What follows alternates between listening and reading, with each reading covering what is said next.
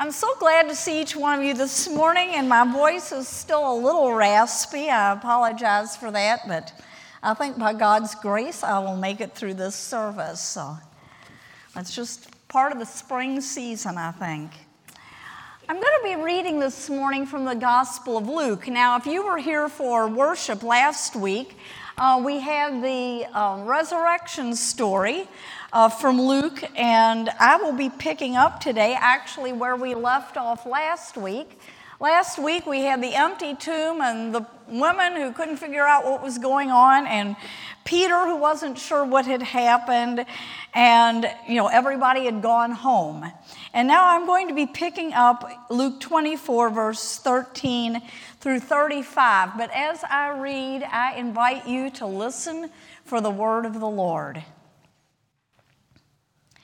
Now, on that same day, two of them were going to a village called Emmaus, about seven miles from Jerusalem, and talking with each other about all these things that had happened. While they were talking and discussing, Jesus himself came near and went with them, but their eyes were kept from recognizing him. And he said to them, what are you discussing with each other while you walk along? They stood still, looking sad. Then one of them, whose name was Cleopas, answered him Are you the only stranger in Jerusalem who does not know the things that have taken place in these days? He asked them, What things? They replied, The things about Jesus of Nazareth, who was a prophet, mighty in deed and word before God and all the people, and how our chief priests and leaders handed him over to be condemned to death and crucified him. But we had hoped that he was the one to redeem Israel. Yes, and besides all this, it is now the third day since these things took place. Moreover, some women of our group astounded us. They were at the tomb early this morning, and when they did not find his body there, they came back and told us that they had indeed seen a vision of angels who said that he was alive. Some of those who were with us went to the tomb and found it just as the women had said, but they did not see him. Then he said to them, Oh, how foolish you are, and how slow of heart to believe all that the prophets have declared. Was it not necessary that the Messiah should suffer these things and then enter into his glory? Then, beginning with Moses and all the prophets, he interpreted to them the things about himself in all the scriptures. And I will just say that would have been what we know of as the Old Testament, because that's what they knew about then. As they came near the village to which they were going, he walked ahead as if he were going on. But they urged him strongly, saying, Stay with us, because it is almost evening and the day is now nearly over. So he went in to stay with them. When he was at the table with them, he took bread, blessed and broke it, and gave it to them. Then their eyes were opened and they recognized him, and he vanished from their sight. They said to each other, Were not our hearts burning within us while he was talking to us on the road, while he was opening the scriptures to us? That same hour, they got up and returned to Jerusalem, and they found the eleven and their companions gathered together. They were saying, The Lord has risen indeed, and he has appeared to Simon. Then they told what had happened on the road and how he had been made known to them in the breaking of the bread. This is the word of God for us, the people of God. Thanks be to God. Well, I know I'm stating the obvious here. Easter has happened. Christ is risen. We focused on that last week in a great way here, and we celebrated, and I know that many of you left this place to go and enjoy some family time.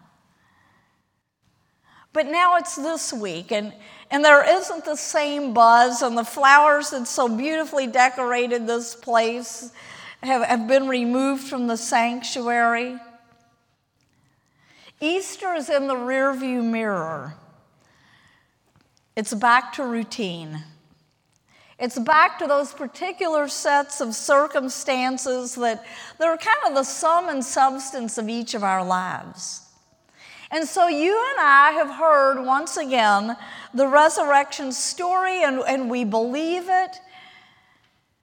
But I think it's hard for us sometimes to know how it's all supposed to fit into our lives on a daily basis. And that's why I am so glad that we have this passage of Scripture. I love this story. It's a wonderful story, it's a delightful story, and it's one that I never tire of hearing. It's the story of Cleopas and his companion. It's the story of people that we don't hear about anywhere else in Scripture. People that we know nothing about apart from this one incident. They don't seem to have been part of Jesus' closest circle of friends. And so I suspect that they were people who were sort of on the periphery. They were not part of the in crowd, if you will maybe seeming a bit out on the edge, or, or ones who didn't feel quite so special or always in the know about everything. We all know people who always seem to be in the know about everything, but that, that's not this pair. You know, I think maybe Cleopas and his friend felt like you and I do much of the time. But nonetheless, they were two people who had an amazing experience. They had an amazing encounter. They had this encounter that made all the difference in their lives. And it's been remembered, it's been documented, and it's been read again and again for 2,000 years. Now, actually, I'm rather glad that we know so little about Cleopas and his companion. Because I think, in a way, that makes it easy for each one of us to enter the story and to put ourselves there. If you were here last week, you remember that I invited you pick a character and enter the story. I love to do that when I come to Scripture. And so we have here Cleopas, and, and maybe the other person was Cleopas's very dear friend. Maybe it was his teenage son.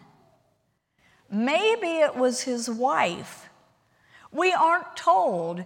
And so that's wonderful. It leaves it all open, and it could have been you and it could have been me walking that road back to Emmaus on that Sunday afternoon.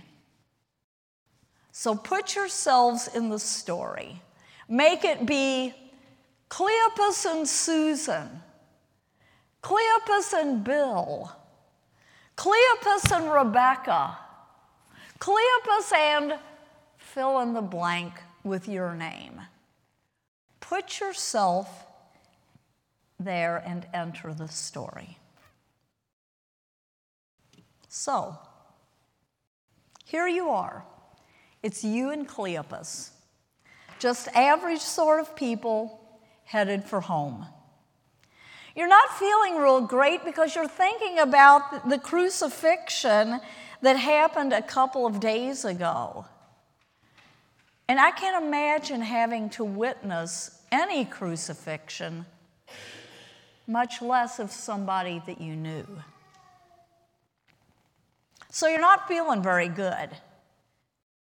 The two of you had heard Jesus preach and teach a few times.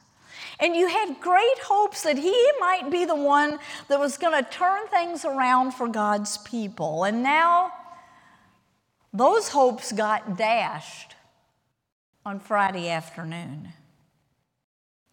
And now you're mulling over that resurrection rumor that started flying around earlier today, and, and you're kind of wondering what, if anything, could be believed. And, and yeah, the tomb was undoubtedly empty, that's pretty certain, but where was the body? Nobody knows, and nobody could really explain it. And so, with all of that, it's now time to head home and to get back to business as usual because the party's over. And resurrection,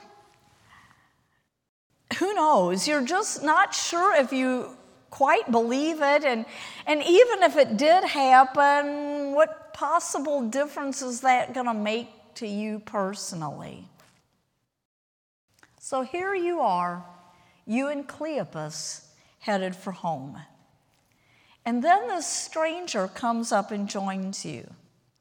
This stranger who wants to strike up a conversation. Now, I don't know about you all, but I know about me. And I know that when I'm down in the dumps, the last person that I usually want to see is somebody new and somebody that I have to be polite to and somebody that I have to extend myself to. No, when, when I'm down in the dumps, I much prefer to just, you know, be, leave me alone to wallow in my own self pity. Go away, let me just enjoy my misery all by myself.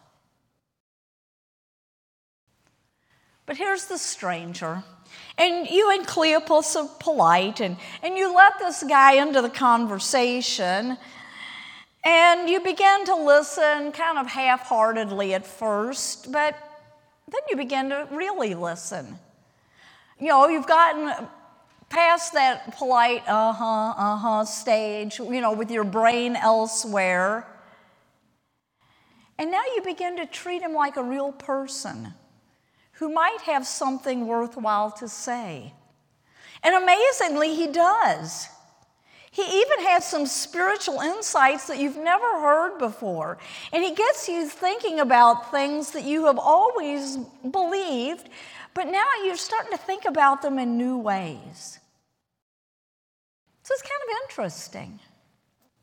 But then you get to Emmaus and you're ready to turn off the main road and go down the side street that goes towards your house, but he's continuing on, you suppose, to the next town.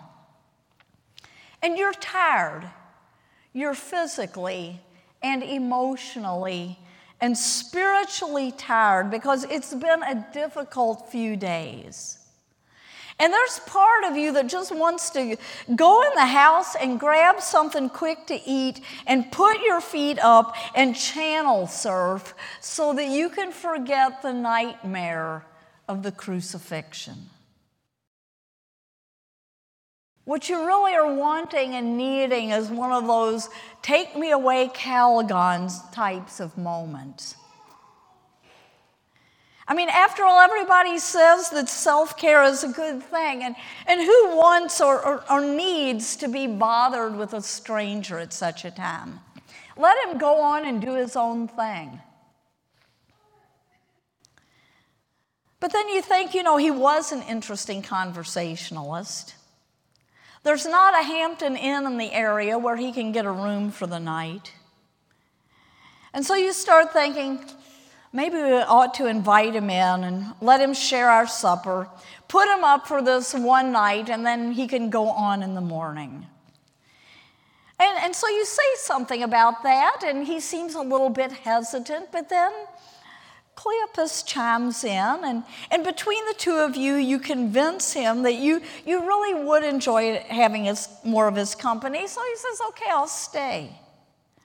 So you go in and you throw together a meal, and when you sit down, he offers to give thanks for the food. And then the most amazing thing happens.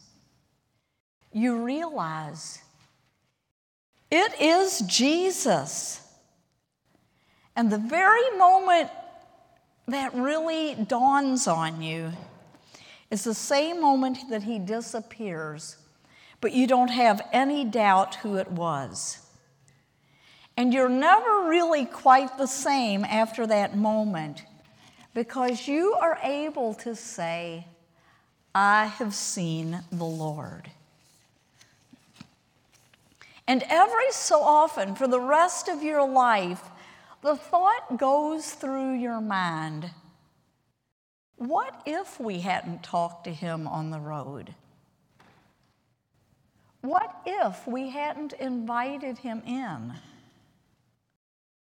What if we had just said, Well, it was nice chatting with you, best of luck, and then waved goodbye? What would have happened to Cleopas and me then? Think what we would have missed out on. Well, you know, that story, as it is written, took place 2,000 years ago. And now scholars aren't even sure where the literal village of Emmaus was. It has been lost to time. And Jesus, who really did come back to life and really did have this conversation with these two folks, has ascended into heaven, and we get to talk about that in a few weeks. But anyway, yes, Jesus is raised, but he's ascended and gone. And so I'm not looking for him when I take my walks in the park with the dog. And I doubt that you're expecting to bump into him at the grocery. But then I think maybe we're all wrong about that. Because Jesus himself said that when you show kindness and love to the very least of people, that you have done it for him. And that Christ himself can be found in the face of a stranger. And so, what I want to suggest to all of us this morning is that every one of us travels the road to Emmaus every day. Because you see, I think the Emmaus road is the road of our daily lives, the humdrum of our routine. And we find ourselves on it after we leave this place Sunday after Sunday. And we're trying to make the things that we hear here at this place fit with the reality of all the stuff of our existence.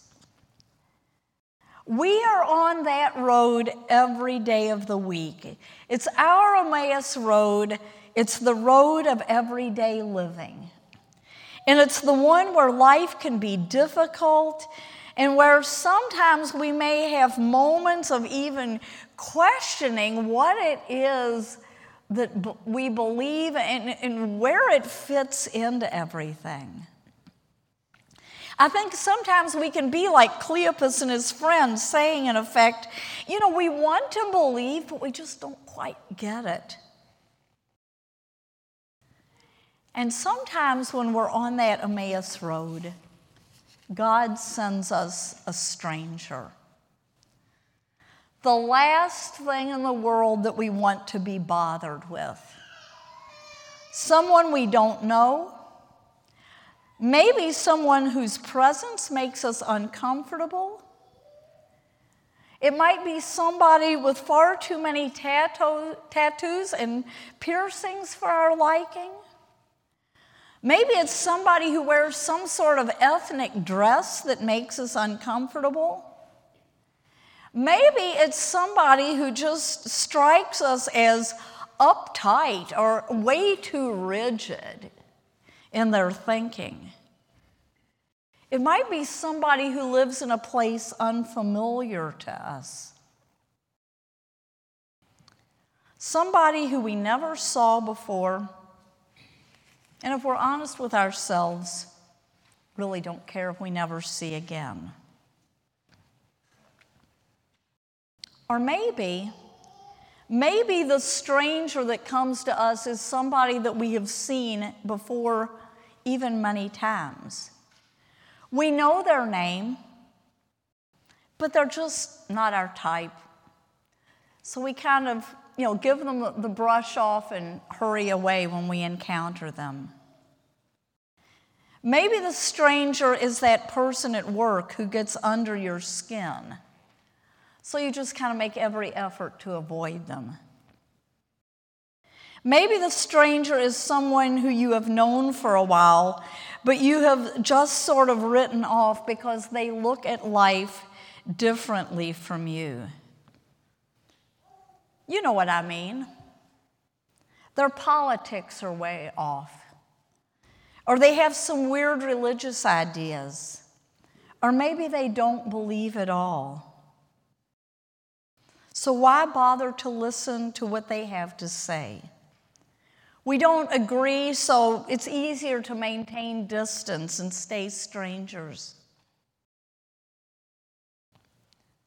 For you all who are in a classroom, maybe the stranger is that kid that just doesn't seem to fit in anywhere.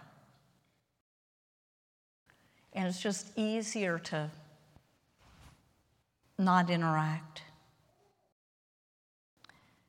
But my friends, on the road to Emmaus, and to the, on the road to wherever it is that any of us are going in life, the blessing comes to the one who invites in the stranger. When we say, Come and spend time with me, and come and eat with me, and come and be my friend, and when we dare to risk our own comfort, we can find ourselves amazingly face to face with the risen Christ. There is a Christian writer I really enjoy and I would recommend to you. He's written a number of books. His name is Philip Yancey. Some of you may know him. One of his books is it's really good about all the stuff that we don't understand why it happens, and it's titled Disappointment with God. Maybe you can relate to being disappointed with God at some time.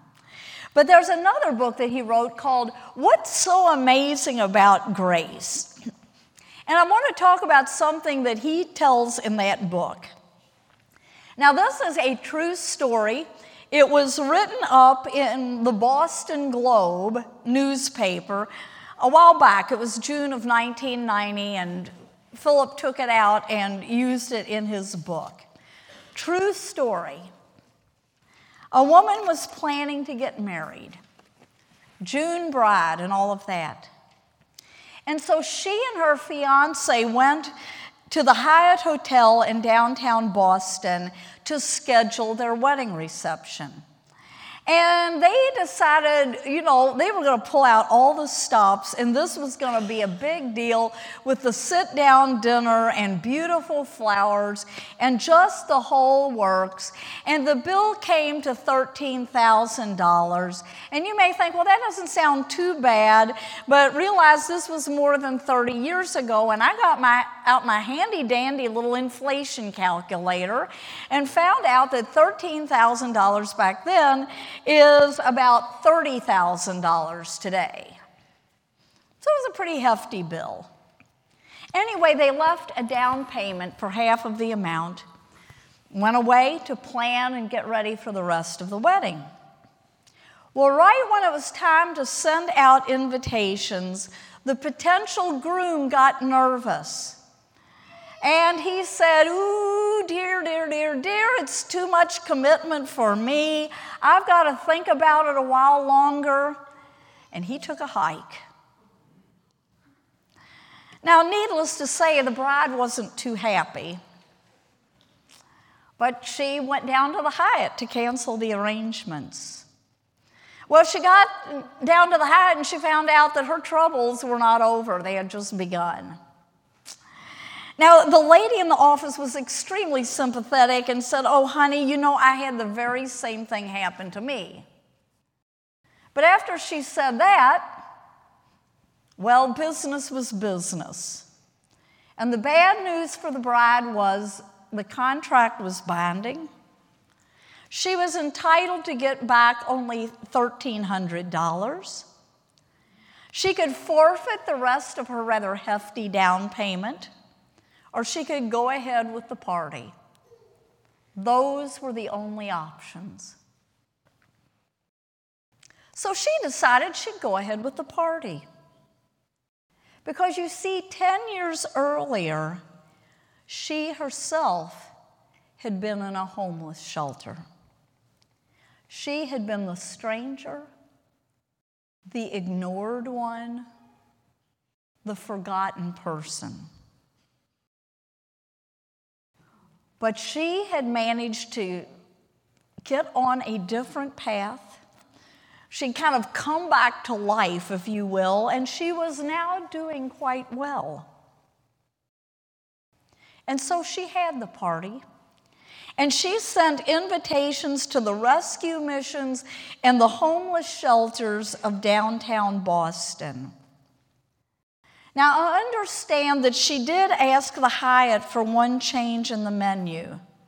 I'm not sure what the original entree for the meal was supposed to have been, but she asked that it be changed to boneless chicken in honor of the groom.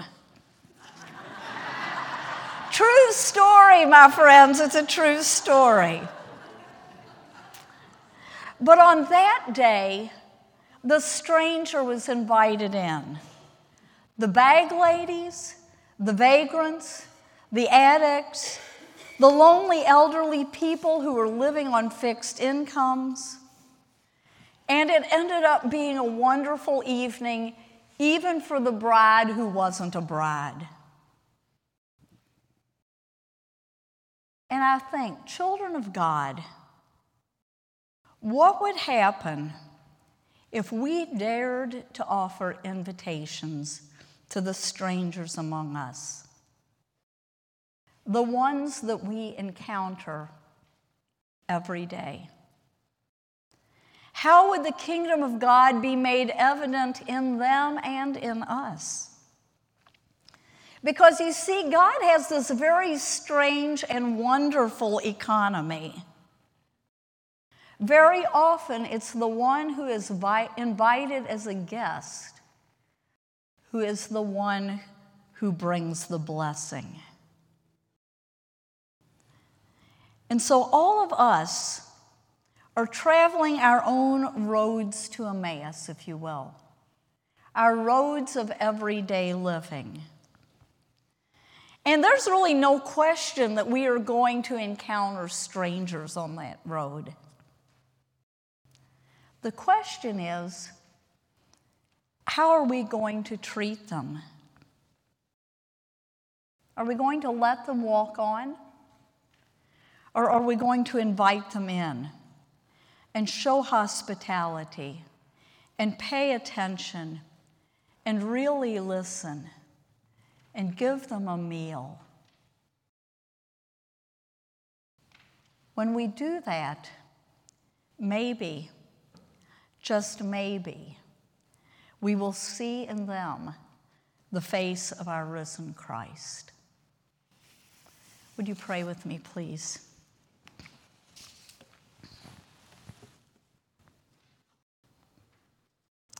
Oh Lord, it is so easy to